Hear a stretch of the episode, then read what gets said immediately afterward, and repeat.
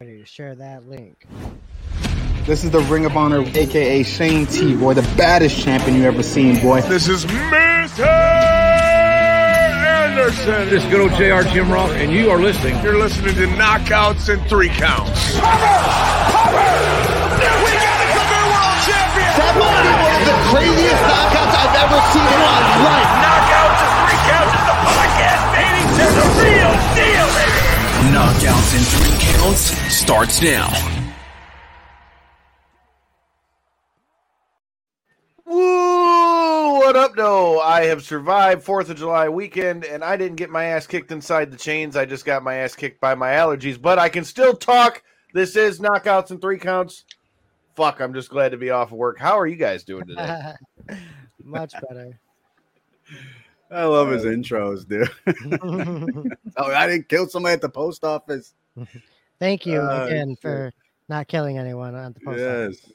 I mean, I, I, I've definitely thought about it. If you guys are, uh, as you guys tune in, let us know what you guys were doing for uh, Fourth of July weekend. Let us know what you guys got into. What you guys think all the shows? Did you watch the UFC? Did you watch Money in the Bank? Did you watch uh, Against All Odds from Impact? I mean, there was a lot of shit to watch, and there's going to be a lot of stuff to talk about. So Oh, I yeah. figure Deathmatch Circus, since the thumbnail to this whole thing says "Welcome to the Circus," I figure that's probably a good place for uh, us to start. And I mean, with what you're rocking on your head today, it looks like you might have just come out the circus.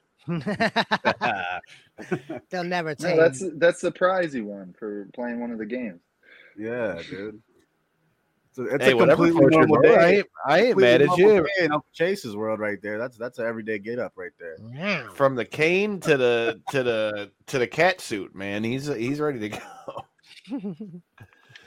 so with with that being said like i said we're starting to talk about uh deathmatch circus um shout out to rpw and uh icw no holds barred definitely great shows um it was good to see our buddy d-mac in there with a Oh. hockey stick that had thumbtacks and explosives on it and uh let's just say if him and claude lemieux had that when they were fighting on the ice i think you might have seen a global catastrophe but Oh. uh yeah, man. What were your guys' thoughts on uh, the deathmatch circus? Again, if any of you guys are watching, let us know if you guys went through to the deathmatch circus.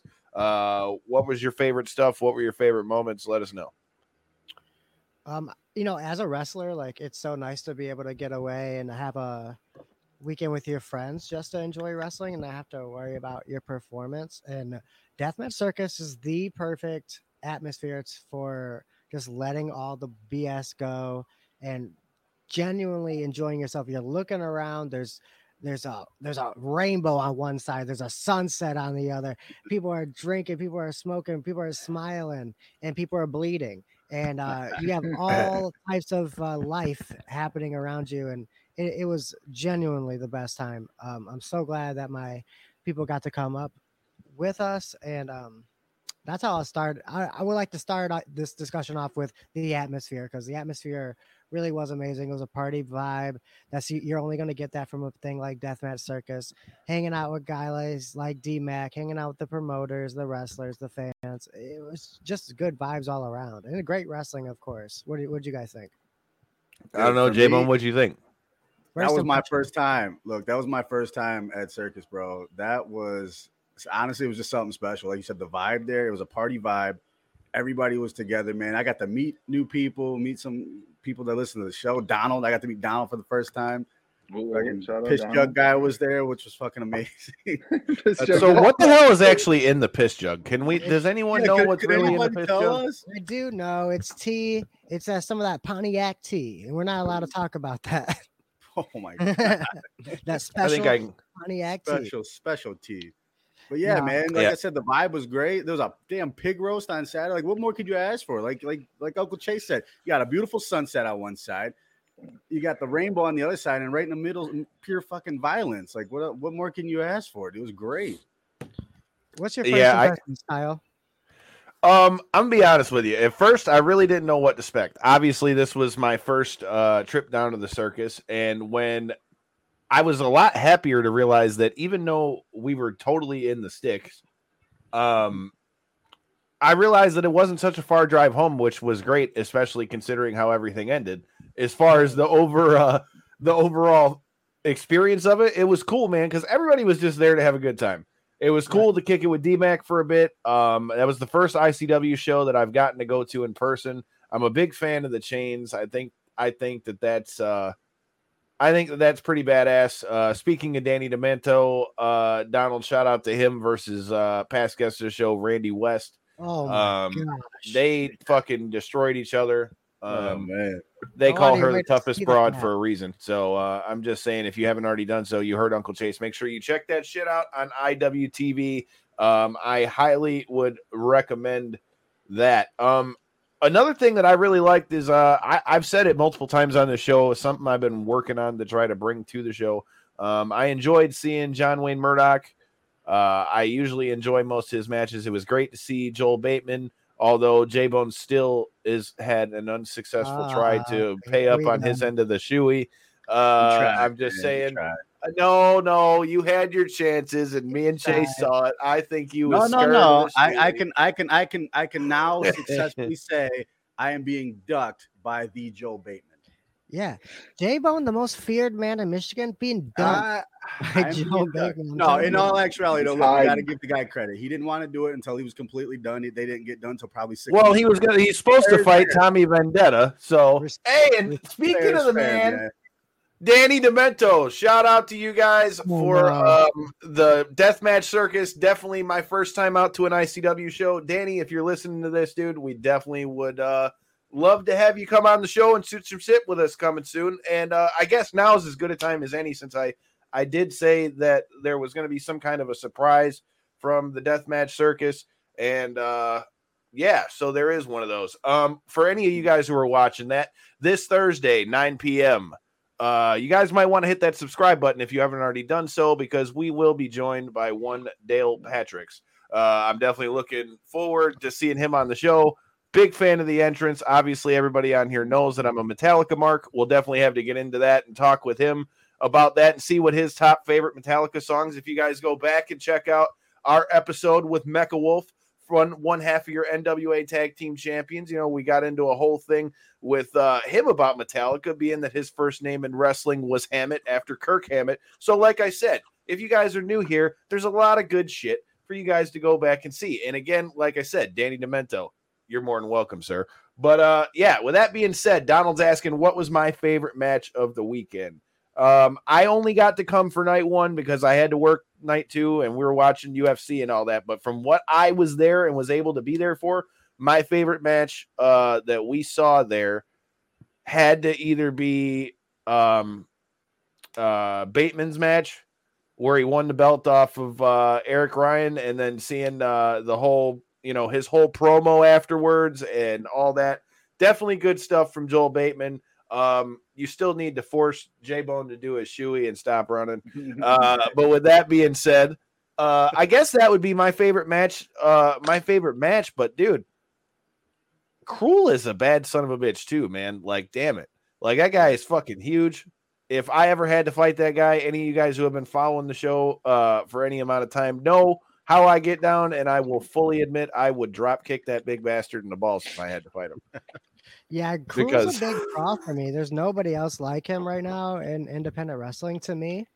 Um, if we're gonna go around the table, I will say, eh, you know, when we talk about the actual wrestling itself, there's something for me, something special about the pit, and the raw matches, the vibe when MM3 and Neil Diamond were hurting each other, dude. I mean, just really, really hurting each other. I I was fearing for a spinal injury. I was fearing for you know broken teeth. It was crazy. Isaiah Broner and Aaron Williams. uh, Hell yeah, that was a hell of a fight. Amazing. Followed by D Max match. I mean, I really could not. I couldn't keep my eyes off of the atmosphere when it came to the pit. It was violent. It was um intimate, and you do not get stuff like that anywhere else seriously. And you know what? It's 12:30 and I'm a little loopy and that might be the best time to to watch you know I, you know I'm at the the top of my high the top of you know top of my peakness there so it, it might have been a great time and then you get to watch people bleed and sober up and I think that is the way to go Yeah. Well, dude, I mean, all you had to do is look at John Wayne Murdoch. The man went from carving up Joe Bateman, Joel Bateman, and everybody else that was in the ring to throwing the football around and playing baseball with his kid. The minute he gets out the ring, still covered in blood. So, I mean, I'm just saying. That's I mean It was a real party, family atmosphere. John Wayne Murdoch is for the kids. Absolutely. that's got to be such Party. a different atmosphere for a lot of these guys to go from you know competing, whether it be on the bigger scale, whether it be traveling or whatnot, to go in a two night festival. You know, basically a, a camper. You know, bring your camper, bring a pop up, bring a tent, whatever you got, type of you know setup. It, it it's got to be interesting for a it's lot an of those guys. man. experience, man. Well, It what was your really favorite match though, J Bone? Look, man. So as as far as the wrestling, dude, like like I said, it's always good to see John Wayne Murdoch, Tommy Vendetta. Those guys are incredible, dude. But for me personally, dude, I think the best moment there for me, it literally gave me chills, is when we seen Hoodfoot be acknowledged in the pit by everybody, and everybody just chanting for Hoodfoot. We all know what happened to him at GCW, dude. For everybody to come together and just be one, you know what I mean? Like every, it didn't matter if you like the guy or you hate the guy. It doesn't matter. Everybody was there because they were acknowledged how tough that motherfucker is.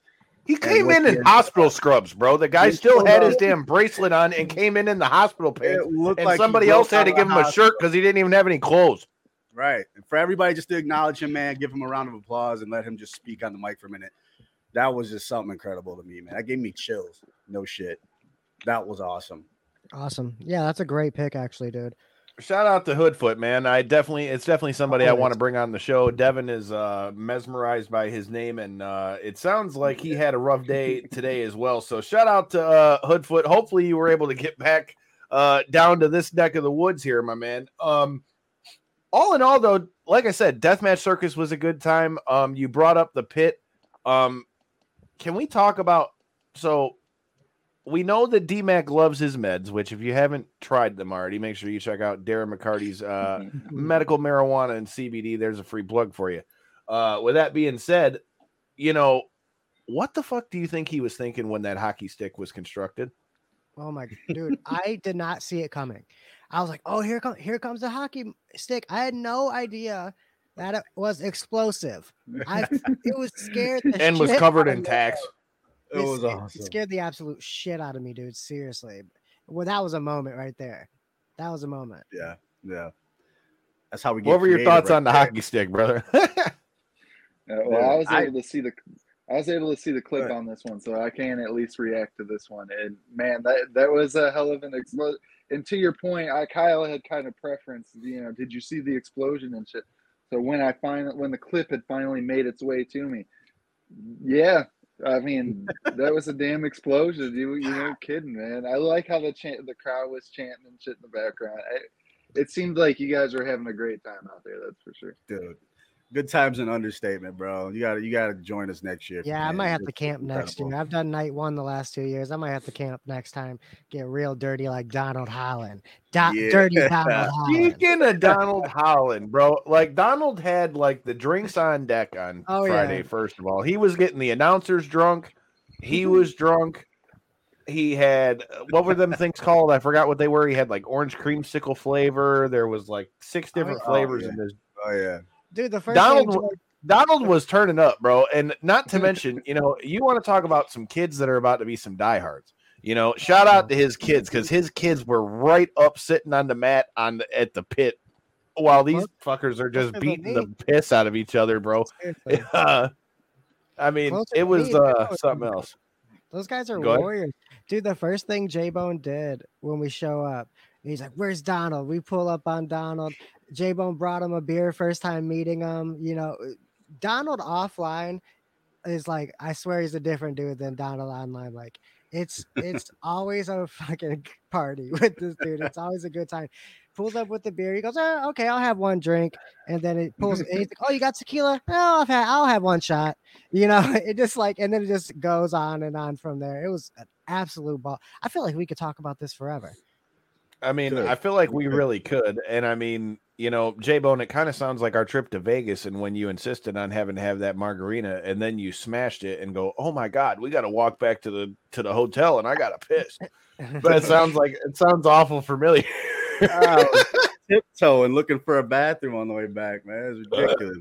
hey, it's always a party when I'm around, though, man. That's for Oh, sure. yeah, Great oh, yeah, time. oh, yeah. Donald's good people, man. It's good to meet him. So, total sidebar: Are we doing the Shinedown thing or what? Because it's literally like the week of my birthday. I plan on being there. So, if you guys plan on going to the Shinedown show, that's going to be here in Michigan at Pine Knob, I'll be there. And uh, if you feel so inclined to buy me a drink or to pass some of the herbals or those kind of things, it's my birthday. So, you know, we'll, we'll just Might as well that- try that- that- I mean, you know, I'm just saying, when it's your birthday, you know, I'll, uh, you know, It is. what it is. happens on And- my birthday stays at the and- knob. And Jelly Roll will be there too, so even better, right? I love Jelly Roll. Now, hold on, I got to tell this story on the air. I saw the best hip toss I've ever seen in a strip a street fight at a Jelly Roll concert. We were at St. Andrews Hall. This is back when my arm was broke because I had broke my shoulder, so I'm in a sling at this concert. And like I see these dudes like coming at each other because they were like just talking shit back and forth for a good minute. This dude comes charging at this other guy and could not have timed his hip toss any better if he tried. And mind you, for any of you that have ever been to St. Andrews Hall, you also know that the floors are all 100% wood. So the thud when this man hit the ground, he kicked that through that shit through so smooth, and this man went fully airborne. So now you just got dumped on your head on the wood, and you're about to get thrown out the concert. And that was the first time I've ever seen a 10 year old kid get like uh crowd surfed around the whole fucking place. it, was- it, it was it was a night to be had for sure. I'm definitely looking forward to seeing Jelly Roll again. I always love seeing Shinedown. Shine Down is a great band. Shout out to Kathy. Shout out to Twisted Tumblers. I don't have one of mine in front of me, but if you need to get some cups made, make sure you check out Kathy and tell her we sent you. Um, yeah, I'm I'm I'm looking forward to uh Shinedown. Well, we kind of went a little bit out of order, you know, before we got to Deathmatch Circus. You know, you had quite the pretty high profile match against one Blake Christian, and uh, shoulder got a little fucked up. But uh, tell me a little bit about your thoughts on uh, GCW, your match with Blake Christian. How's the shoulder? How'd you hurt it? What do we need to know? Well, I appreciate it. Can you guys hear me okay? I am. Um, I I loved. I- I wasn't sure if I was gonna be ready because the weekend before I had like a really bad performance, and I'm like, oh man. I found out like two days before the show I was wrestling one of the best athletes in wrestling, Blake Christian, who could probably literally run circles around me for 30 minutes straight. Uh, but you know what? There's just something about. I knew I had to step up, so I stepped up to the plate. I'm really proud of my match. I'm really proud of my performance. I told, I said before the show, oh, this fucking Donald, fucking Donald. He's still got a hangover. Leave him alone. Um, Too many creamsicles, Donald. Damn it! What did I tell you? other effort. Um, but really, it was like, uh, thanks, Donald. You messed my flow up, you little jerk. Um, um, no, but I did. I'm just saying, Danny, if you're still in here, you need to book Brett Lauderdale versus Donald Holland, and I'll buy a ticket. Um, but anyways, uh, damn you. No, I stepped up. It was good. Um, you know, before the show, I was like, hey, they're not gonna um get behind me. They're not gonna get behind me because I mean, Blake Christian is Blake Christian. He's the number one contender. He's gonna wrestle Jon Moxley next, and uh, I, I told them before the show they're not gonna get behind me, so we got to do something. And uh, you know what? I was wrong. I was very wrong. They were very behind me. I was uh, I was more over than he was, uh, probably on this night, not in general, but just on this night. And I I'm really really proud of my performance. And luckily, I did get injured, but luckily it was at the very very end as the last move, basically. Uh, so if you don't know, I did separate my shoulder. Um, and I, I just did it uh, catching the dive when he did the dive it just landed on my shoulder very freak accident um, I never separated the shoulder before, but I have my other shoulder when I was when I was a teenager, so I knew the feeling. But um, I will say that I have pretty high hopes that it'll heal. Uh, I have full range of motion. I do have to. I did have to cancel a couple shows over the weekend. I was going to wrestle AIW, my favorite. Uh, Metro Pro is going to return to, but it's going to take longer than a week to heal. You know, it's going to be around three weeks to a month. I gotta. I do have Okay, a- Hoodfoot. I do have a big thank you. You know. I'll be in the category with Hoodfoot, bro. I will. Right. Hoodfoot got was bleeding so bad they had to take his ass to the hospital. And this guy comes out at the pit and says, I'm gonna be out three weeks. Fuck it. I was bleeding, but I'll be out three weeks. Insanity. But I have a huge title match at Mr. Chainsaw Pro Wrestling that I really, really, really don't want to miss. And as of right now, I will not be missing it. But um, I also won't be risking it either because I do have so much momentum going on. I have some stuff going on behind the scenes that just happened today. I it, it's it's been a crazy ride these last few months. I'm getting bigger and bigger bookings, and uh, I'm gonna keep riding that wave, staying in shape, and getting it going. Uh, I really appreciate you guys coming out too and supporting me. Uh, we had a good time after my match, watching those crazy fuckers. Uh, horror team horror slam f- fight. Oh Uh, man. SGC. Um, but yeah, Shout out to I- MM3 and uh, Tommy Vendetta and Breyer for getting in there. You got to. It was amazing atmosphere, amazing brawl. Uh, the Michigan boys showed up, and we showed the f out. This was definitely the most impressions I ever got from a match, the most followers I ever got from a match. Um, I, I got a lot of hype behind me now, even more than after the Bandito match. I didn't think that was going to be possible, but um, yeah, things are rolling for your uncle. And you know, when I first started working here, when I first started coming on your show, I was not barely even wrestling. I was just telling you I was good. And then it just I just ended up becoming good. It just happened. We always knew it though. We always did. We've been telling y'all. We knew it. Ugh. Hell yeah, man. Like I said, Chase is part of the family. If you guys are new here, make sure you hit that subscribe button. You know, if you guys don't get to check this out live on YouTube, make sure you go back on the podcast platforms and uh make you make sure you check it out, whether that's Apple Podcast, Google Play, Spotify, all them shits. Make sure you do that. And if you leave a review, like I said, I'll read it out on the show. Well, all right. We talked a little bit about GCW. We've talked a little bit about the deathmatch circus and the fact that I definitely am looking forward to, you know, bringing some more of the guys and girls that we saw there this weekend. Um, I'm looking forward to this Dale Patrick show on Thursday. Um, if there's anything you guys want um, us to talk about, like I said, you know the drill. Drop it in the comments. Uh, Tommy and Chase stole the show.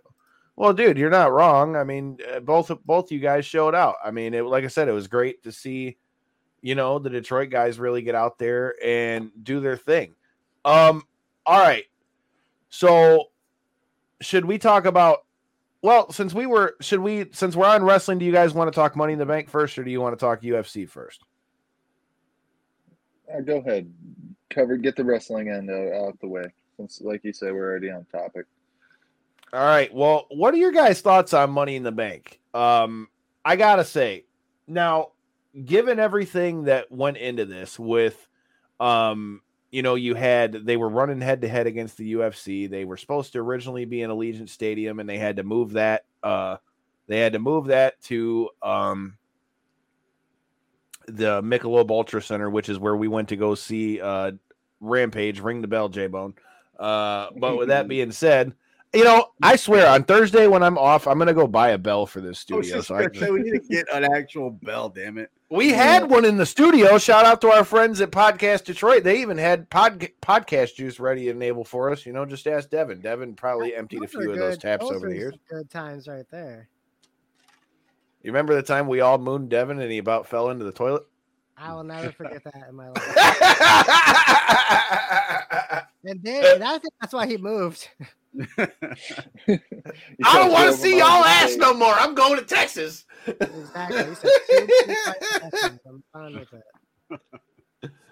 Hell yeah, dude. Um, money in the bank, though. I mean, I gotta give him credit. Like to be honest, especially with the way everything built up and the fact they went head to head with the UFC. I was like, man, something tells me that this show is just gonna suck. And you know, from the way it was building up, it didn't have the hype, especially being that they announced that it's gonna be Brock versus Roman already at SummerSlam. You know, three weeks later. But I gotta say, all in all, dude, for the the overall choices of who won Money in the Bank and all that kind of stuff, I really can't be that mad. You know, I was I thought Liv Morgan was a great pick for them to win uh the Money in the Bank, and the fact that she had to take Becky out to do it um is good for her. I didn't think if she did win that she was going to cash it in, much less cash it on Ronda Rousey.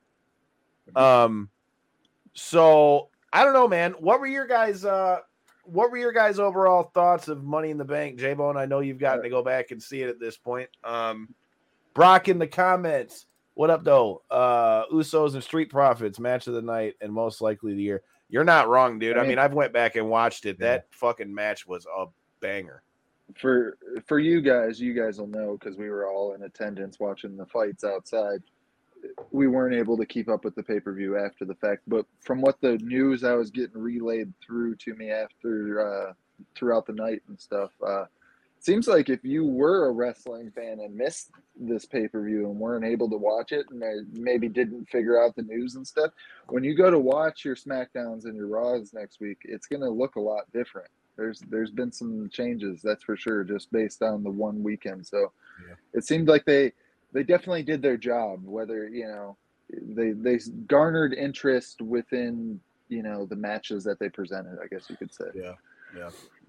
And Money in the Bank's always fun. You know what I mean? That's one of those highlight matches. I I still personally wish it was on WrestleMania, but whatever it is, what it is. But hey, like Brock said, dude, that Usos, that Usos versus Street Profits match, dude, that was incredible. That was something. Money amazing. In the bank. Money There the go. Um, but hey, man, I mean, you know what? Honestly, I'll be completely honest with you. I know Austin Theory is, is a prototype superstar, man, but I'm really curious to see where we go with it. You know what I mean? What's going to happen with that? With the whole SummerSlam thing coming up, the rumors of Oh, it's Sue. there, Joey. We talked about all that on Tuesday. We did one big megasode last week because we was out all over the place. That's why you got to go back and check Hey, them what, boys though? out. He's right. We didn't get to talk blood and guts because we didn't have a show last Thursday. Yeah, yeah, we didn't get to talk blood and guts, so we can definitely go into that on uh, the back end, especially with all of us being in there. But we did get to talk Forbidden Door um, on Tuesday, so make sure you go back and uh, check that out. I, I agree with you, dude. Montez Ford is definitely. I mean, That shit, he's incredible. slowly but surely getting himself into a spot where he might have like the best frog splash in wrestling. Yeah. Um, the amount of airtime that that guy gets every time. need- they need to is put a ceiling on that guy because one of these times he's going to go right out the fucking building, dude. It's incredible how high he can jump. He's gonna he's gonna overshoot the ring. Yeah, pretty much. The dude just got freaking springs in his feet. It's crazy. Yeah, Montez Ford is a G. Like I said, um, the Usos retained, but I think the Street Profits really have. Uh, I feel like kind of leveled up a little bit in a way. I feel Hey, like am, uh, I, am I the only one that wanted Sami Zayn to win that Money in the Bank match? I really wanted him to win. I thought I like, wouldn't have uh, been mad at it at all, and especially after, uh, especially after the way Liv won, I wasn't. I wouldn't have been shocked if he won. But once Theory came in and was like the surprise entrant, I kind of figured he was going to win. Kinda But then again, away. that's past guest of the show. Shout out to Theory. Go get your money, young buck. I ain't mad at you. Go do your thing. Like I Yeah. say, um, all in all, though, Money in the Bank, I thought was uh, a good show. I mean, really, you got the Money in the Bank on two people that were both younger. I mean, I guess that leads into as good a question as any as we look at who the two um, Money in the Bank holders are going to be. Do you think? Um, how do you think they're going to play out? Do you think uh, Liv is going to be just like a transitional champion, or do you think they're actually going to give her? Uh, um, do you think they're going to give her a real run with it, or do you think she's just going to be a transitional champion? I mean, I hope they give her a run, man. She's she's been doing very well. You know, what I mean, at times she didn't have like the best matches, but she stepped it up this year, I believe. But I'd like to see her at least get at least get to maybe Royal Rumble. I would say, you know, that that's a good that, that's a good chunk of time. But you don't you don't want, especially somebody that young, and she she's got a good follower. You don't really want to just put it on her just to take it off of her. You know what I mean? Like, is this another way to get it to another? Well, and you got to remember, this isn't the Yeah. first time we've had a start and stop with Liv because they did that Right, whole right. documentary that like went into her whole life story and how being a wrestler was all she ever Yeah. wanted to do and all those things, and then nothing ever happened. So, I So- mean, so let's say so let's say she keeps it till well, around Survivor Series. They still do the whole champion versus champion at Survivor Series thing, right? So they would do Liv versus what Bianca right now, if that were the case, say again. right? So let's say we're headed into Survivor Series. Liv's the champ and Bianca's the other champ, correct? Right. So would would they still be doing the whole champ versus champ? Are we going to unify that? Is like what what do you think? I mean, I think it'd be a good match, but I don't know. I don't know if she. Makes I don't it that know. so here's the thing. I think if you're going to unify the men's title, you need to unify the women's title. But that being said, I mean, with Roman already not being on TV as much and he's the undisputed champion, I could see them saying, well, we already don't have our men's champion on TV every week. Yeah. You know, we don't need to do that and then have one have our women's champion in the same uh you know, in the same sphere. So, I mean,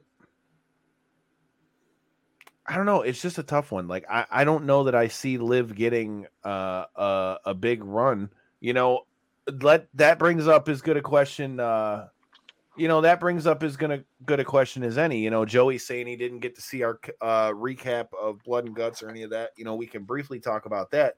He says it was hard for him to get excited for Money in the Bank after seeing my favorite wrestler working for AEW now in two high profile matches. Um, Blood and Guts. Okay. Uh, again, ring the bell. Uh, shout out to everybody that run ran into us at Little Caesars. Uh, what were your thoughts on uh, Blood and Guts, J Bone? I think uh, I think uh, I don't know, man. I thought it was a great show. And Look. Brock, I didn't I didn't miss your uh, I didn't miss your uh, comment. He says he thinks they're giving Theory a little too much too soon. Um, I agree with that. Yeah. I agree with that. I don't know though, much. because is it too much too soon when you got to consider they're like really pushing him as like the chosen one thing. So like they're Yeah, but look at look at what we did. Look at what we did with throat. Roman. Look at what we did with Roman in the beginning. He was the guy, right? Roman wasn't never Roman. picked it, but he wasn't never pegged as McMahon's, Yeah, you know, well, so was Drew handpicked chosen McIntyre. one. So was Drew McIntyre. That don't mean shit to me. But I'm saying when you do that, I mean, yeah, this guy's a heel, right? We want to hate him. They want us to hate him with his stupid little smile and his stupid selfie thing. I hate that shit. But it's just too, like you said, it's too much too soon. What are we gonna do if he wins the title at SummerSlam or something? What, what are we gonna do when he beats Brock or he's the guy to take it off of Roman? What are we gonna do when they write that? Well, he's We're gonna- supposed to face he's supposed to face Bobby Lashley again at SummerSlam too. right. So he might get that US belt back, which I doubt it, but And then, you know, I mean? Eh. but like, it just, I don't want, I don't want that yet, dude. Keep, keep going with the guy. You know what I mean? I mean, if Get you were going to pick a kid as a blue chip, I mean, Austin Theory would definitely be that guy. I mean, we've been we've been singing dude's praises since he was with Evolve. So I mean, I'm not by any means saying that I think he's the wrong person for the pick, but you've always got to be worried about when it's ever whenever it's somebody that's put next to Vince. yeah. If are they going to take it? I hope, uh, I hope John Cena pushed too far. costs him the freaking briefcase somehow, or he cashes in and. I think that's the way to go. I think that's the way to go. Like, let Cena come back, and then somehow, you know, if he ends up getting another title to break that record, and then have him in theory go at it at some point. Yeah. I mean, it would if you talk about passing the torch, son of a Right. bitch, that would be about as close as you can get. Um, all right, Brock is bringing up a little bit about blood and guts. That crowd was ridiculous. Brock, did you go to blood and guts? Um, we were there. Devin was there too. Hot damn it. Um, DMAC was there. It was it was good times. Um, that crowd was definitely loud. It was definitely pretty packed. Um, I like the look of the cages that AEW has for the blood and guts. I feel like they're like it still has that war games feel, but it's like upgraded. Um, I like that you know you could still kind of see um you could still kind of see that beef between Eddie and uh Claudio, which I think is only going to be a matter of time before that blows up. Um, you know, Joey said the swing on the top of the cage is the best thing ever. I mean, that was can crazy. you imagine how trippy that would Oh. be to get swung around about 15 times when you're also 20 feet in the air on a cage? Oh my god. Like- no room for error, dude. No room for mistake up there. That that could have been real bad, but that was something to see. Well, shit. I mean, Yeah, Sammy got tossed off the top of that bitch. I Yeah, could just imagine I how that was in person because just seeing the TV clips from that was that was Yeah. wild. Yeah, exactly. Imagine Jericho we got looking so up at the much ceiling, action dude. too, though. That's another thing. Like, shout out to AEW. Like, dude, in in the time that we were there, we got AEW Dark, we got we got AEW Dynamite, AEW Rampage,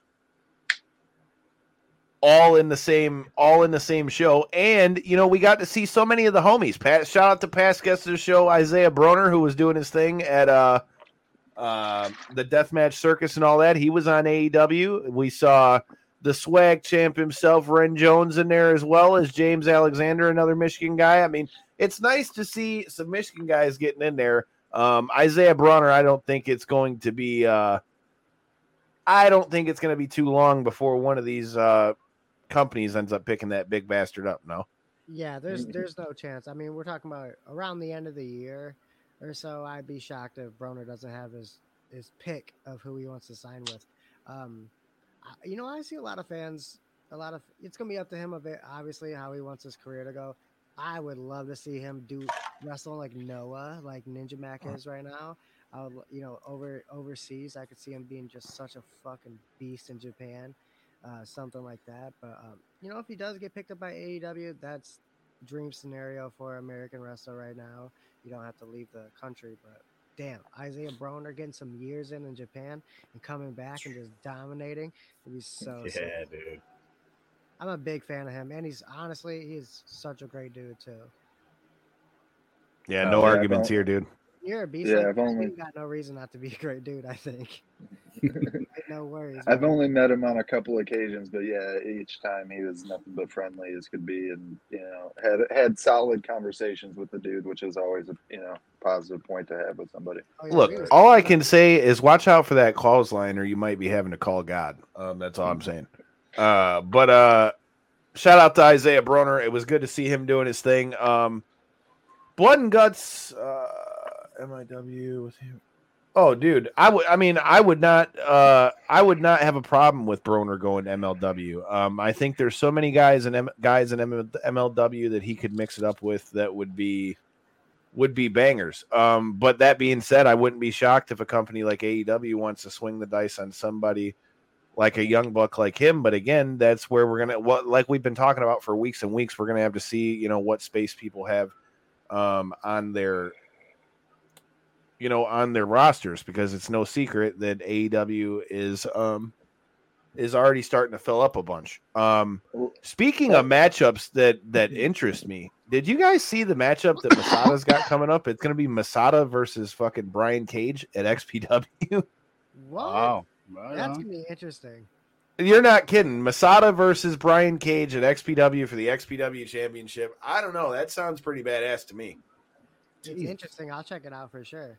You don't see Masada getting thrown out around a lot or moving these fast-paced spots. If there was a guy who could do it, I mean, the guy's called a machine for a reason. No, he is going to do it for sure. That's why it's interesting. I, I love it. That's a hell of a matchup. Donald letting us in that MLW just re-signed Mance Warner. I mean, could you blame him? The I poke God, baby. Uh, yeah. I uh, I mess with old Manser. Like I said, definitely somebody I would like to uh, I didn't get on the show at some point. Um, then once again, for you guys who are coming in late, make sure you're checking us out this Thursday. We will be joined by Dale Patricks. Uh, like I said, it, it it was a good time.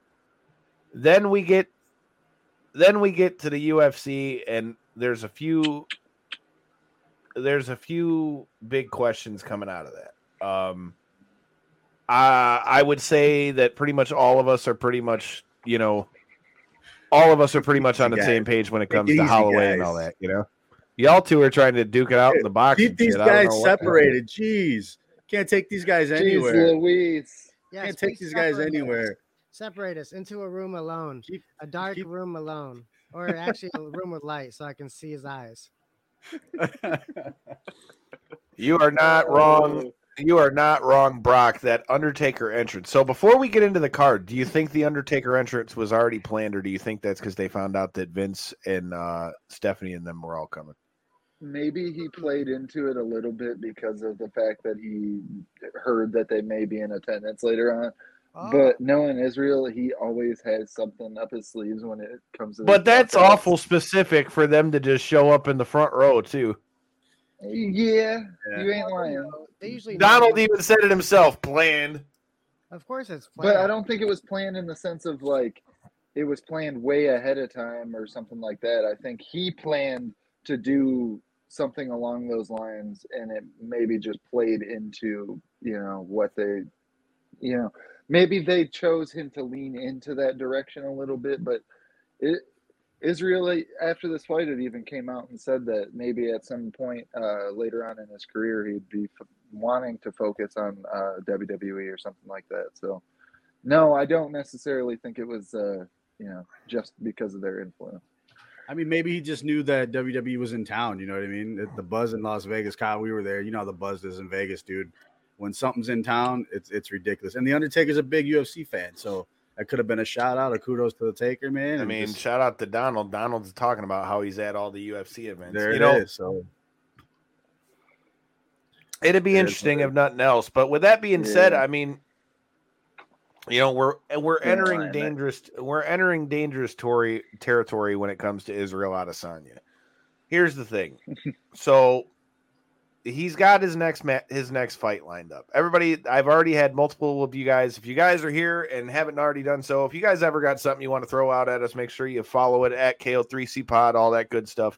Um, I've had a lot of you guys have been reaching out to us about um, you know, what our thoughts were on like the Holloway fight and uh where where does this put Volk at and what you know Izzy's going to do next. I've heard a lot of people asking me about 205. Here's the thing.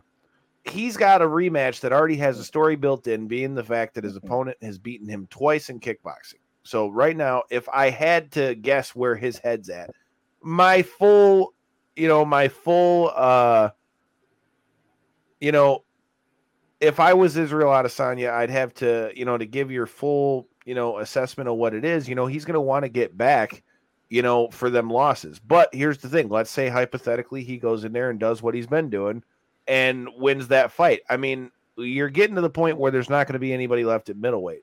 Here's the thing, though. Okay. The only thing after that is for him to go back up to 205. And as we saw, I just think he's too small for 205. Now, that being said, not that I'm saying Yuri Prochazka is an easy mark. I feel like Yuri Prochazka would be an easier fight for Izzy than it was to fight against somebody like Jan because Prochazka will be more likely for you to stand with him. And with his weird way of moving his hands around, that's like tailor made for a guy like Izzy. But as a whole, I don't think he's ever going to be able to have like a long sustained run at 205 just uh, based upon the the size difference as a His whole. frame's just yeah. Yeah, it just it, it He's I- got I, the just height, don't see it. but his yeah, his body type's just not made to put on that type of mass. You can just tell, you know, looking at him. But I see. I thought you were going to bring up a completely another point where we were at a different type of crossroads in his career. I do agree with you where he is starting to lap the division and stuff like that, but I feel like we're reaching a crossroads where do we really see Israel Adesanya as this big fan favorite still that's worthy of headlining, you know, international fight week and stuff when these last couple pay-per-views that he's headlined, man, haven't necessarily ended with the most entertaining fights. And I know you can't solely put that on him, but uh, when you're the champion, I know you got to feel that when the pay-per-view uh, buys start to go down, you know. So I don't know. I feel Donald, like you at a- got a lot of hate going on. You got to explain to me how can you hate Israel Adesanya? Because the guy Yeah, fucks people up. Like, I mean, yeah, I don't know about hating on him, but I just feel like him getting these huge highlight spots, like I say, the International Fight Week headliner and stuff like that. Mhm. I don't, I don't know, man. Uh, or at least this next matchup to your Kathy point, Kyle, said the being last fight fact- was a snoozer too. it was. That's what I'm. The last like It wasn't three as out of bad the as that four- Rose and Carla fight, though. Yeah, Oh, but it that's- wasn't as bad as Izzy versus Yoel, or it wasn't as Right. bad as Izzy versus Um, you know, like we can go down that catalog of Izzy's last like five, six fights, and most of them have been fairly snooze fest. And to have him, I'm a big fan of his style. I, I think most of us fans that are lean back on his initial rise to the championship when you look at like his Gastelum fight, his first Whittaker fight, his, like he his Brunson fight even when he like there was a ton of real potential showed in those fights and then to work his way up to the title. And it just seems like these guys either aren't challenging him or he's just not willing to risk it all I guess you could say and put on that entertaining style and you can't really critique him too hard for that because he is going in there and just winning these fights in you know fairly dominant fashion. He looks almost untouchable in these last couple, but at the same point, crossroads. You know, like as an organization, can you continue to pump this guy up as this? You know, like Hell yeah, you can because he's not been touched. Uh, Yeah, but It's weird. a lot of these, I'm not the only one that's been talking this way. I know No, that. I. How is that any? How is that any different though than GSP? Because once GSP got knocked the fuck out by Matt Serra, he wasn't taking as many chances on his feet, and he wasn't boxing with as many people. GSP just went in there Yeah. and beat people. How is that Yeah, any and- different? At least, at least Izzy, even though he may not be getting a knockout every fight, Izzy puts on performances almost every fucking fight. Whether it's the entrance, whether it's the, you know, Yeah. whatever the case. No, there's definitely some I form mean- of entertainment value there, and then when you follow the guy on socials and stuff, and that's where I don't want to be a huge critic of his because I'm also a fan of his outside of the fighting realm as well, and you know I like his YouTube channel and the shit he puts out there as well with the fight reactions and shit like that. Like, what's bad is a lot of times him reacting to fights is more entertaining than some of his damn fights, and it A- sucks as a fan Uh. And you know, you can't But- compare the GSP thing because you lived through that, so you know that there was a lot Mm-hmm. of criticism for GSP. And GSP was not going out there going, "I'm knocking this guy out next fight." He was never like Yeah. He was always Yeah. saying, "I'm gonna Very put on a humble. I'm gonna win." Izzy's always talking about, "I'm gonna do the knockout. I'm the best striker. This guy is nothing to me." Um, I, you're, I'm starting to feel it too. Like I'm such a big Izzy fan. You're, but saying all that stuff and everything you said, I agree with Corey. But at the same time, that Pereira fight, I want to see it. I, I want to see it so bad. And uh, and yeah, I guess what? It's probably gonna headline another card because it's Yep. insane, dude. Well, it's that- banger, bro. I think part of the problem for Izzy, too, is, I mean, it's worthy. Here's something that you got to take into effect too. Like you know, um, it was brought Donald brought up Strickland. We'll talk about his fight here in a second. Um, yeah, I planned on. I planned on. but with that being said, I mean, here's the thing though. I also feel like part of the problem that you see in Izzy fights also has to do with the opponents that he's having as well. Because a lot of these guys are mind fucked before they even get in the cage and are afraid. Look at what happened with Jared Cannonier. The whole fight, he the whole pre-fight, he was saying how he needed to be up in Izzy shit and let his hands go. Well, unless you were watching a fight that I didn't see, there were multiple times that he had double underhooks and could have been banging his shit up in the dirty boxing and throw letting his hands loose. He never let his hands loose. I He have never- rewatch. I have to rewatch it. He never really if you watch back through there, there was not really one point in which he ever like let his hands go like he said he was going to do. There was never like a sustained even like a four or five punch combo. You might get a big shot here or a big shot there or he might land something on a counter or whatever the case, but that was Jared Cannonier's whole thing and that's what he said his plan to victory was and if you watch that fight I Yeah, think that Izzy, I think Izzy's aura froze him so much that he he was more worried about not getting hit with the shot that he didn't see coming that he never was able to get his offense off. And I believe that with 100 percent because he didn't really do anything. Um, No. hell yeah, we're we're excited about seeing Jamahal Hill get back in there again too. Joey, you got to tweet him out and let him know you want to see him back on the show, bro. Guys, let him know you want to see him back on the show. Let me ask you this about Izzy. So you got the whole, you know, pound for pound rankings and all that stuff. Clearly, he's not number one given the the, the performances he's had in, in the past few fights. What's it going to take, or who's it going to be that he's got to beat for him to be up in that talks for the pound for pound best in the world? Well, I mean, to be honest, I think his uh, his tough. teammate is ahead of him. To be honest, yeah, it's yeah, tough, he is. man. Dude, you know, I was reading um That's- I was reading this I was reading stats earlier. I'm more of a stat guy when it comes to, to MMA. I know I always say that, but like, dude, yeah, the top three pound for pound uh, fighters in the world right now Mhm. are there because they're winning, but dude, they have the three lowest uh finish percentages out of anybody in the top ten out of the pound for pound list. It's Mhm. kind of crazy It see is. top three guys. So including Izzy after that Cannonier fight, he actually, when it comes to the pound for pound list, does not really finish fights compared to a lot of people. So the top three are actually uh, tied right now. So Usman, Volk, and uh, Izzy, and Kamaru. Yeah. So it, I'm gonna be honest. Everybody's talking about Izzy going to 205. I That's what I have to say. I could see. I mean, to be honest, before I could see Izzy going up to 205 to fight whoever the champ is at the given time. Mhm. I'll be honest with you. With the rate that Kamaru Usman's going, I could see Kamaru Usman keep winning and then move up to 85 to come fight Izzy. Yeah, no, they already talked about it many times. They do so much media and stuff together. Right. They both said they don't want to do it unless said- there was enough money offered. Well, And did you, you and Money you mean talks. I was going to say, I think it would have to be a shit ton of money, but I believe that we're getting Uh, into a situation now where, yes, Kamaru and Izzy do not want to fight each other.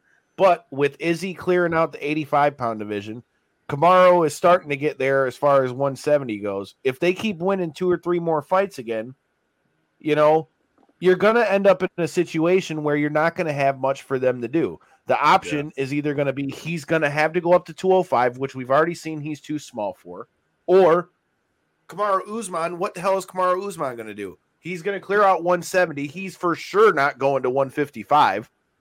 Right. So then No. that No. only would leave at I agree. 85. I don't think I- it'll happen. And I think I- for it to happen, both guys are going to have to clear out, completely clear out 85 and 70. But all I'm saying is, if you really think about it, even though these guys say they don't want to fight, we're moving into a spot where they almost aren't going to have a fucking choice but to fight. Because- like Kam- Kamaru Usman, he's been he's a dominant champion, but if you look at his fights, a lot of them have been rematches or you know fights against the same person. So his record at the top, his title run, while amazing, I'm not trying to necessarily take anything away from that title run, but he's fought Colby twice, he's fought Jorge Masvidal twice, he's fought Burns, like there is definitely some more blood at 170, especially when you look at all the guys that have been making their way. Sure, and that's why I'm saying when I say that, I don't mean Brady's, the Khamzats, the oh the no argument, and I and I just read an article. You know, so I, I well, I'm just countering your point to say I feel like Kamaru Usman still has a lot more ducks. Oh, I agree, and that's why I'm saying when I say that, I don't mean that as like we're in a situation to where like the next fight they're gonna have to go up. Yeah. What I'm saying is if we end up on the same run that we've been on, essentially, and you look at that trajectory, okay, let's just say that in the next two or three fights, you know, Kamaru's gonna, f- let's say he fights Khamzat, and what other other two names you want to throw in there? Well, he's got Leon Let's say- Edwards next. So. Well, he's got that next. So you've got that, you've got Khamzat, and then insert third name here. Let's just say that. I mean, shit, Belal Muhammad still should be getting. Uh, I'm hoping. there, I'm like. hoping they make the Belal Muhammad versus Cosmo fight next. That's what I'm wanting. I wouldn't be mad at that feel like either, but that's that's that's exactly what I'm saying. So, like, let's just say hypothetically, you know, Kamaru wins his next two or three fights. Let's say it's against the quality of competition, like we're saying, a Khamzat, uh, Leon Edwards, all that stuff. You give both of those guys another three or four fights. I'm talking about Izzy and Usman. You're not going to have much other option for these guys soon, other than to have them have to either fight each other or Izzy will have to go back up to 205. Now, I understand why they don't want to fight each other, but I'm just saying it seems like that is that seems to be the way we're going. And I mean, I've been asking what you guys think about the fights. Kathy says that Izzy should be afraid of Usman. I feel like it would definitely be a tough fight because he has the strike. Oh, totally. Because if if Usman's got half a brain, hand, you know, he's got something to put would- it, something in his face to implement his ground game and oh. you know win the fight from there. But like Yeah. Donald just said, I think I mean it all depends on how Usman wants to play it. I think he's going to want to try to, you know, if that fight were to happen, he would want to try to, you know, implement his striking a little bit. But let's be mm-hmm. honest, if I'm Kamaru Usman's coach, I'm telling him you throw a one two three or a one two three two or something like that, and you shoot. Put that son of a bitch on his back. yep, the second you get And- his hands to start reacting to your punches, you reach for his legs. call it what you want, dude. And if that mm-hmm. opens up a spot for you to be able mm-hmm. to knock him out later in the fight, sure. But if if you're a coach that has half a mind or really wants him to win, the game plan for that has to be But I- has to be to you know to take him down. But I I, I just think you're gonna have to go at least three or four more fights for both guys before um you know you're really gonna get to do that. Plus, again, like we talked about. I think in order for them to run that fight, it would have to be on something like a international fight week or like a Mhm. like some kind of big some kind of big card that they were going to do because again, these guys are trying to make you know. I mean, at the end of the day, uh, at this point, I mean, we've already heard about it with Ngannou, with him wanting to go box. You know, we've we've heard with Tyson Fury what he's talked about wanting to do. At the end of the day, we know that, um, you know, we all know that these guys want the money, and and like Donald said, New Year's card. You know, if there was enough money on the line, I think with the way mm-hmm. these runs are going, even though I don't think they want to fight each other, I honestly feel like that's kind of the road that we're moving towards. I don't think it's going to be a fight that's going to happen anytime soon. I think both guys Yeah, are going to have to clear three out. years down the line or something. Well, right. I'm saying both guys will probably clear out a few But- more fights here and there, but I mean, we really realistically don't have a lot of names left on the thing. I think that this next fight for Izzy is going to get him up because it's a guy that beat him twice. Um, talked about. Oh, that's a good question. Um, Hmm. um, yeah, I, I don't know, man. I I, I kind of just feel like that's where it goes. Um, as far as the rest of that main card, um, it hurt me to be it hurt me to be right with the Bryan Barberena and uh, Robbie Lawler fight because I really like Robbie Robbie Lawler, but I explained to you guys why I picked Barberena in that one, and it literally happened as I said it was gonna. So, like I said, it's uh, you know that card was a Mm. tough one altogether. Um, it had great it had great fights from top to bottom. Um, I think that it leaves us in a spot where we're going to have some serious questions that have to be answered because, I, I mean, forty five really is deadlocked. Forty five is really deadlocked. There's I nothing. feel like I feel like that's what was going to be my thing. I, I'm very, very curious what they do with Volkanovski and next. Like, do they? well, they don't him- have much other option if you really think about it. I mean, what are you going to do? Well- Maybe he's got one or two more contenders at 145 and then he goes to 155. So even if you don't go in the next fight, Well, that's what I'm Like, saying. Do you do eh. you put him versus Chol- Charles Oliveira for the vacant title? Because of the fact that he missed weight and everything like that, do you just get it out the way now? While, to your point, we have so many contenders that still need one or two more notable wins to really work their way into a title bout. Everybody who basically is on the cusp, Holloway's already beat or Volkanovski's already beat.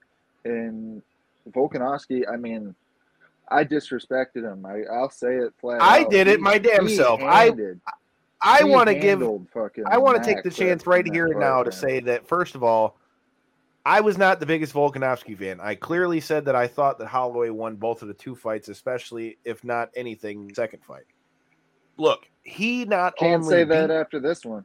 Well, that's what I was going to say. He not only beat Max Holloway, you know, I forgot who it was that said something about that cut, but holy shit, that was a hole in that man's face. Yeah, Like I I could have was stuck trying my to, whole uh, ass index finger in I that was just bitch. trying to record a little bit of it so I could send it to you guys as we are talking about this, but I couldn't get a good shot at it. But yeah, it's it's literally like a deep, deep hole in his eyebrow. It's rather disgusting to be honest. yeah. And it wasn't right, even so- an elbow; it was a punch. So that's that just. I, I agree with what Donald said. You know, that's a guy's name who you keep hearing everywhere. And honestly, as far as what could be next for Volk, I could almost see that happening before he goes to 155. Um, uh, no, uh, yeah, Volk, Volk Yeah. versus Cejudo. Yeah. I'm, I mean, I'm not mad at that fight at all, but part of this I feel like is bullshit on Henry Cejudo's part because he's been trolling motherfuckers for. I mean, bro, he's been uh he's been trolling people for how Yeah. long saying he wants to fight again. You know what? Hot damn it. The guy's in the drug in the drug testing pool. Dana, Finally. you're running out of fights at these smaller weight classes, all right? Either book Henry Cejudo against one of these fucking guys or against one of the top contenders, or I don't know what you're gonna do at 135 and 145. The- I agree huge- here. I agree here. Let me just um I did want to see Volk. Uh, Volk keeps saying he's going to move up. He says that's his for sure next fight, but it's going to depend on how his hands doing. I guess his hands beat up, and also it's going to depend on if they need a fight for 155 or not. And Volk's not ready. And if Volk isn't ready, then let's do Volk versus Cejudo. I want to see it. Like Yeah. straight up, I really did. I really do want to see at least. Hey, at least give Cejudo a chance. Let and the worst case scenario, I mean, Volk just beats the shit out of him. So that's hilarious. and then uh, he gets another, you know, win on the resume and then goes up to 155. And if he if Volk loses to Cejudo, then you know what? That's part of a, Cejudo's story trip, too. a true triple champ. Like, yeah, you, that's part of Cejudo's story. That's that's Yeah. another thing. Yeah, I'm sure we're all counting him out. And by the way, let me just say for the fans that are watching, hey, we were all together. All four of us were together for the fights. We did not really mention that. We got to hang out, had a good time Mhm. seeing some handsome faces, and um, just hanging out, vibing out. It was a classic Jordan party. Not to derive too far away, but it was a classic Jordan party where you're hanging out and there's just a bunch of drama going on around you, and there's, and there's nothing to do with you, but but you're just vibing, and then everyone else having the worst time of their lives, but you're having the best time. That's a classic Jordan party. What it was. That's a classic Jordan party. I mean, Uh, I had I fun. that's Yeah, every no, locked we in to the TV fun. We all had TV fun. outside. Everyone else was on the verge of fighting each other. There's gonna be a battle royal behind us for no reason. We're gonna jump And- off the trampoline. and that's what table. happens at every Jordan party. And I love the guy to death, but Ain't no his party like friends and family party, are bro. toxic as fuck. um, but anyways, um, no, we had a great time watching the fights together, though. We were actually commenting a lot on the Volk fight and how obviously superior he was, and we all shut up because everyone wanted Holloway to win. And we were all like, "Here we go, baby! This is it." Bullshit, Donald. You were invited on Friday night. Hot damn it! And you said you were going to be at night two of the circus. God, what Holding you- down the you were at circus, man. circus. Holding down Um, the my man circus. crawled into bed on. Don't you dare try to put that shit on me. I've already thrown that shit out to you before, and we Yeah. told you on Friday we was watching the fights. And Donald only lives this one town over from us, so he could have popped in. But We'll have um, to make that happen, man. but really though, Make uh, that happen. It was so fun because we all wanted Holloway to win, and then about halfway through the first, Volk throws a uh three, just like a one two, and then throws a three, and then we all looked at each other like, "Oh shit, man, this guy's incredible, bro!" Like it's it was, Well, dude, It his was punches insane. were stopping Holloway's rhythm. None of them dropped him, but it was they were incredible. stopping him in his tracks. absolutely. Especially when when they opened that third hole in his face, it was like, okay, this it was the parting go of the. Yeah. Red Sea, but it was a lot of red. That was I've Yeah, never that was seen rough, Max yeah. be able to get in a rhythm like that. I've never seen that in my life. And even when he's losing his other fights against like Poirier and stuff, he still caught a rhythm eventually. Uh, this was an And he- absolutely masterful performance by Volk. What, what do you think, Corey? He says he knows the guy that can bring pizza. Free pizza is what the fuck I'm talking about, Donald. You Yeah, bring free like pizza. that. Let's do it. Like You that. bring free pizza Well- and you're welcome anytime. but man, like to your point, Chase, we we were fucking all rooting for Holloway. I know I was hard, man. I was sitting in my chair like this is the one that he's he talked all that shit in the fucking press conference. You could tell he's fired up. He's taking this fight serious. He wants that belt back. He's like, let's go Holloway. And I I had mentioned that it was so hard for me to be such a big fan of Holloway in this particular matchup because I like Volkanovski. I like everything he's done besides beating Holloway. And uh, to see this fight play out the fucking way it did, man, to see, to your point, man, I've never seen Holloway just legitimately look like he was in Struggleville the whole fight. He just could not, his feet were in mud. He couldn't get his footwork going properly, couldn't get his hands to follow. He couldn't, he just wasn't having success anywhere, man. And Volkanovski looked so hard to hit for such a shorter guy, you would think that Holloway would be able to, you know, keep him in range, and if anything, he would be the the one to dictate range. No, man, Volkanovski's the one in and out, in and out, you know, landing shots and shout out Volkanovski, man. I I'll never doubt the dude again. He's definitely earned my respect as a, uh champion. Uh, I know there's definitely uh, some good matchups ahead for him in 45. I hope he does if he move makes that move to 55 I, I hope he is the active guy that he claims to be and tries to actually defend both titles. I, I feel like that'd be awesome. We've seen it on the women's side but one women's 145 isn't the same as men's 145 you know? So I'd love to see it but either way shout out Volkanovski man. That was just th- that was the most standout thing of the pay-per-view for the night for me was just how good Volkanovski looked especially for somebody not getting any knockdowns, not really even trying any, you know, no takedowns, no submissions, no nothing like that. Just strictly keeping it on the feet, implementing his kicks here and there, but mostly just hands. Man, he looked hard to deal with. He looked like a nightmare to deal with in that octagon that Yeah. night. Agreed. Like like I said, man, I got I got nothing that I can really say bad about that. Um, I'm gonna ask that question that you had, Joey. Um, it's a good question. Maybe that'll be what we end with. Um, the last thing I wanted to talk about as far as UFC 276 is, dude, we had a couple of notable retirements. Um, Cowboy was a little bit more expected, but I think Cowboy definitely hit in the feels more that he Mhm. retired.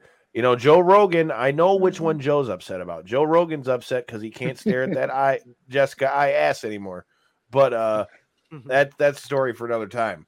Um, but like I said, man, to see Donald go out, I've been watching Donald since do any of you guys who are watching this remember the tap out show back in the day? I literally have like the DVD box set, and I look back at all the fucking people I've seen fight on there that went through UFC and all that stuff. I've been rocking with Cowboy for some years, so I've always been diehard for him, which is why when him and Miles fought, that was one of the hardest fights for me to watch. Because I'm like, I like Cowboy, but he's fighting my brother, so this is kind of it's kind of counterculture over here. Um, it uh, yeah, it kind of sucked because I was yelling at TV and I was at a Christmas party when it happened too. So it was not it was not good times for me. I- I know those retirements did hit hard on my end as well. The Jessica Eye one, I feel like she she she didn't need to. I feel like there was definitely some winnable fights for her still in the division, but you could just you could see that it didn't seem like she was improving on her skills anymore. It seemed like she had hit her plateau, where she was either going to go in there and find a way to win in these fights, or she was going to go out there and have what happened with her versus Maycee Barber. Yeah, I, I, I agree argue. with I agree with her decision. I, I hope nothing but the best for her though, because I, I am a Jessica Eye fan. Anybody that roots that hard for themselves and tries to get people behind them, you know. She seems like a decent enough person. But that cowboy one, man, I was rooting for him so hard in that Jim Miller fight. And uh Shout out to Jim That- Miller too. He just became the winningest UFC fighter. Period. Like Uh, What a way to what a way to make your send out though. That's that's your fight, right? Is you win this, you're the most winningest fighter against the guy that's number two, so you basically get a double up, you know, advantage against the guy. And and now he retired, and Donald. and now you next closest one. retire, but at least to the to the MMA god's graces, he looked great in that fight. I thought. I thought we really seen. He didn't look really bad, good dude. He didn't look like he was punch drunk or anything like that. I, I, I no, just, we we seen a really great performance from him, man. He looked sharp in the first round. I thought he definitely won the first round. If you unless you score the takedown that Jim Miller was able to implement in that round and score it that way, but I thought Cowboy did enough on the feet to win that round. And then flash forward to that second round when he ends up getting subbed. Jim Miller, man, he's just he's fucking Jim Miller. He, he snatches necks, takes arms, takes legs. He's great at submissions. He's starting to implement his uh, knockout game a little bit more in these most recent fights, but really, he's always been a gigantic submission threat. And the second Cowboy slip, that head kick was clean though. Shout out Jim Miller for staying up after you know surviving that and staying with it.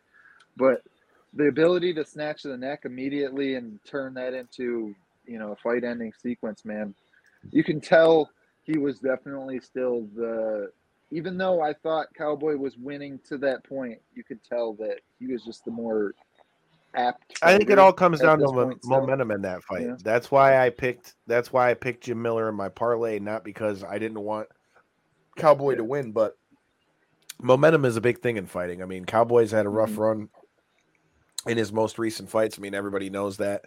Um, I think that had a lot to do with it going into that fight. I mean, and at the end of the day, they went in there and fought. So I think even for um, Donald Cerrone, I don't think he goes out and looks at this fight and looks back and is like, "Well, man, I wish I could have done better as my last performance or whatever." Because Yeah, he you went out and fought. That, He's a fighter, man. You want to win your last fight, bro. Yeah. Right, but what I'm saying is it was still a cowboy style fight though. My point is he went out there and did what he was going to do. It's not like he just went out and got blown out, but I mean, that guy's got so many fights cuz all the MMA fights aren't even counting all the kickboxing fights the guy had ever before he ever even got into MMA. So, I mean, this guy's bump card, you know, to use a wrestling term, I mean, hot damn. this dude I has mean- been beat the fuck up uh for quite a while. You know, Donald is saying that Robbie Lawler needs to hang him up too. I wouldn't be necessarily mad at that either because I mean, Yeah. About time, dude. Yeah, I would say so too. Especially once you when you when you see these highlights that they post of Robbie Lawler, like the here's his build up for the fight and stuff, and you see like way the way way backs when he still had hair and shit, and he was 22, still you know fighting. And you look, you flash forward to today, and you see the modern version of Robbie Lawler. Not that he's a bad fighter; he can still beat a lot of guys. You know, similar to what I was saying earlier, but once you've done it all, you've done it all. There's no reason to just go in there and just you know take damage for no reason. I feel like that's where Lawler. oh, and Robbie don't know how to fight any But- other way. Yeah, with the cowboy thing though, take punches. Kyle. With the, not to jump in, but with the cowboy thing though, I do think it actually hurt him. I think he wore his cowboy face out there in his retirement and didn't let it be known that this loss did hurt him. But during media week and stuff, he wasn't saying the same thing he said uh, during his retirement. Now I know that could just be talk for the camera and stuff, you know, trying to keep yourself hyped up going into the fight and stuff, but he had said he wanted to get to uh, 50 career fights, and he, I believe, was two or three short of that. So with this one, he had two more left, and he win, lose or draw. He said he still wanted to uh, get to that 50 mark. So I think this loss did kind of wane on him more than maybe he's, you know, Oh, sure, and he's not going to ever come out and say that. But I mean, he said when the fight was over, he said he doesn't enjoy it anymore. Like, I mean, I t- Mhm. I've talked about this on shows multiple times. Like, it's not the fight. The fight is not the problem. It's all the training that you got to make it through to Yep. even do that, along with your everyday life. So, everything else. I mean, there's so much that goes into it that we don't have the time to get into. But there were two questions that were raised that I feel like are the perfect things for us to end on. Uh, we'll start with one that's funny. Uh, does anyone else besides me think that Joe Rogan is trying to uh, have his debut for Men in Black after this past Saturday? Because that's the first fucking thing I thought of in that. Yeah.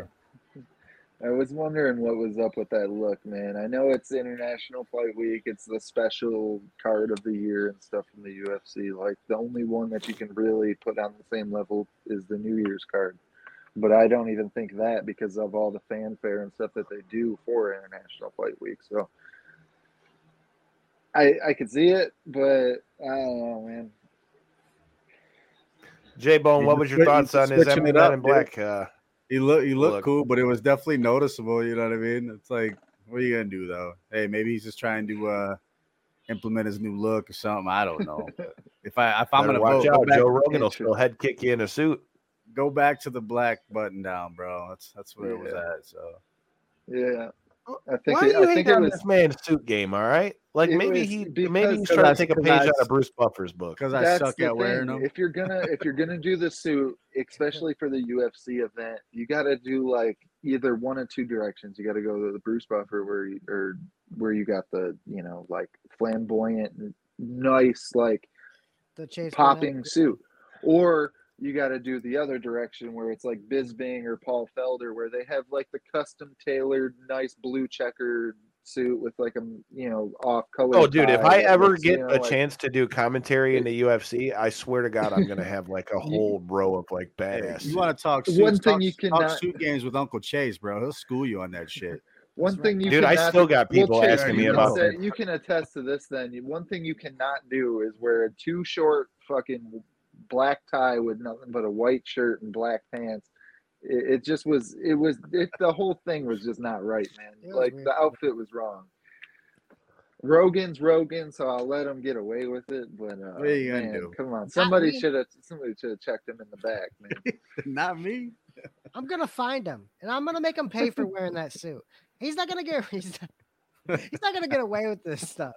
We're sick of it. Oh man. All right. Well, speaking of what we're sick of, you know, Joey uh, asked this a little bit ago in the questions. I figure it's uh it's a good way to end the show. What do you guys think was the best fight that was hyped to happen that never ended up happening? I've already got mine in my head. Like but I'll let you ever, ever, or like just more recent? What are you, what are you talking here? Yeah, if we're going ever, I think ever, I it's mean- gonna, it's it's gotta be. What is the greatest fight that was talked about that never happened? It's That's all got to be had. Randy. It's got to be Randy versus Fedor if you're going deep. But if you're Uh, going, if you're going more recent, if you're going to the more modern era of MMA, I th- I think honestly, man, a lot of people, including myself, were hyped to see uh, DC his short ass take down and uh, fuck up Brock Lesnar in that. Uh, Yeah. that alleged one's been, that okay so that about. one's been thrown out there right and so that's a really interesting fight because dc even though he knocked a lot of guys out like he never had like the crispest boxing we all know that brock lesnar doesn't either but he's also got lunch pails for fucking hands so i mean i'm just saying i wouldn't want to get hit by that guy uh that would have been a hell of a fight uh i don't know man that would have been that would have been interesting. That's not the fight that I thought. Donald says Fedor versus Brock. I think that would have been a cool matchup. Uh, I think Brock would have Yeah, whooped. Fedor's ass. Uh, I think the Randy one meant more to me than the Brock one because Brock was still so fresh in his career when that fight was like having rumors and stuff about it. That the the Randy one was really like the two best of the best facing off, you know, from uh, basically other sides of the world. And who's gonna be the champ of the modern era of heavyweight MMA? And Yeah. to see that one never progress, I felt like that meant way more to me I, as much as I, and you guys can attest to this because I've talked about it every time we bring up Brock's MMA career. I love what he did in MMA. I really do, as you know, just being a guy who kind of went from kind of dipping his toe to jumping straight into the waters immediately with the Sharks to, you know, getting the belt, defending the belt, and then, you know, losing it and going in there and going the way he did about his MMA career. I have nothing bad to say whatsoever. But that being said, at that stage in his career, it, it, it felt to me like they just wanted to do Fedor being the legend against the new hot big guy that's, you know, the hot guy because I mean, that would have been a hell of a matchup, dude. Them two in a fight would have been a hell of a matchup because I don't. If Brock could take Fedor down and get on top of Fedor, I don't think that Fedor's getting back up. Yeah. If if Fedor can start letting his hands go, he's probably going to end up knocking Brock out because Brock didn't Yeah. have the best boxing. But I mean, let's not take away from the fact that fucking Brock Lesnar beat a lot of good guys, even when he was champion. Like the fight that sticks out most to me is the one against Shane Carwin. Mhm. Shane Yeah, Carwin almost knocked his ass out. and he not only survived, bloody as all shit, bloodies up Shane Carwin, and then submits Shane Carwin out of all ways to beat him. Look, man, say what you want about Brock Lesnar, but dude, that guy that guy did his damn thing in the cage. I mean, I will. let me tell I me how far he throws you after you do it first. Uh, Ken Shamrock. we're all gonna be we're all gonna be hunted down after this show. Joel Bateman's gonna kill me. Brock Lesnar Ah. and Joe Rogan's gonna kill. Me. What do you guys think about that matchup? I don't know that that's a fight that I really would have wanted to see. I feel like What was it? I missed it. What Ken? Shamrock, No Ken Shamrock versus uh, uh versus Chuck. Chuck Liddell. I don't know that I like that fight, dude, because Yet I feel like it's because by the time it would have happened, Ken was too aged. Ken we'll Shin say. wouldn't have never been able to hold yeah, up to Chuck. And then Chuck, by the time it would have happened, would have still been fresh in his career and would have been just a defending, you know, champion I'm at still that mad we didn't get to see that. Tony and fucking Khabib, man. It pisses me Yeah, off. right. That That's was the the one I was gonna say. That was the one that I happened, was gonna say, like, because that one got rumored so many times.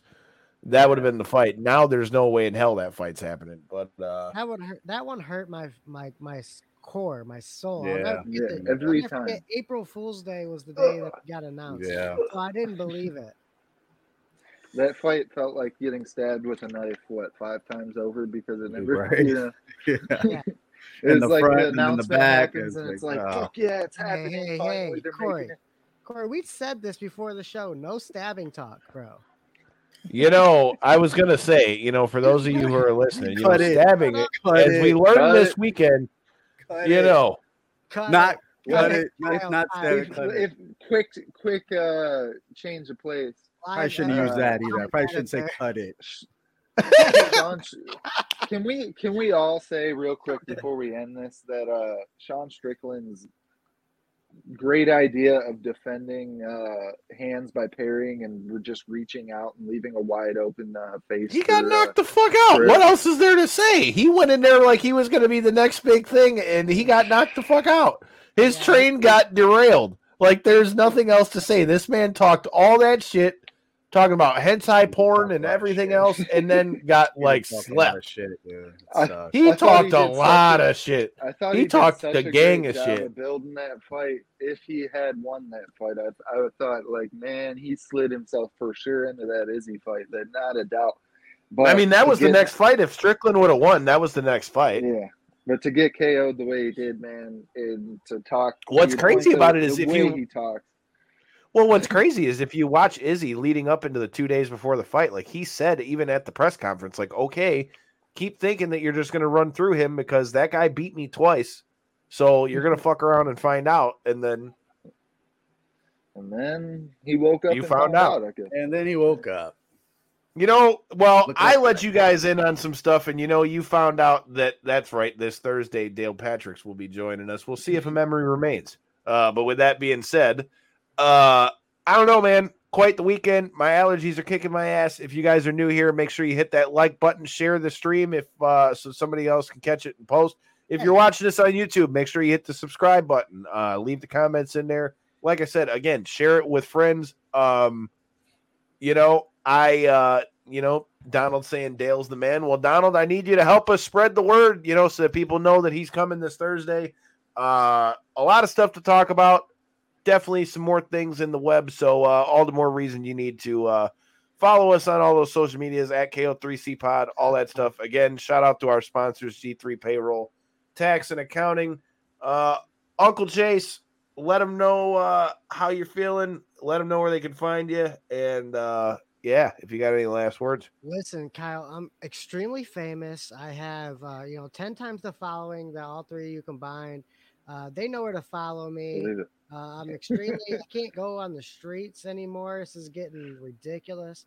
But what I do want to say, real shit, instead of plugging my stuff while I got the time, is these guys at knockouts and three counts are real life hustlers, bro. This is no joke. I'm talking blood and guts all the way through UFC, you know, every day an event, going to their jobs. They ain't take time off for this stuff. Jordan, I know Jordan works uh, at five in the morning, dude. Like, uh, Corey got a whole ass family. His girl seems real strict. I don't know her, but she just seems super strict. Um, you know, uh, the Kyle works at the post office. I Give it disagree, but give it up to I don't know her. Uh, give it up to these guys. I just said that. Um, so socially awkward refuses to come I don't events. I don't even all. know you, but um anyways, these guys are hustlers. I really have a lot of respect for them. They're putting their lives into this podcast, real shit. So just subscribe to that shit, follow to it because they deserve it, man. These guys are real life hustlers. I'll be crying, dude. It took me- Donald, I've been trying to get Corey to come out and play for months. So I mean, if if I can't make it I'm happen, lame. I don't know what to tell you. I'm lame. Corey, Corey, This guy doesn't even wanna go- Motorcycle, I'm at home. This guy doesn't even want to go to MMA fights again, even though he says gonna he get falls so- deep in Corey's gonna get so sick of everybody calling him out for not showing up. He's gonna throw the bangest party of the summer, dude. There you go. It's gonna be party. If banger my house the was big summer. enough, I would.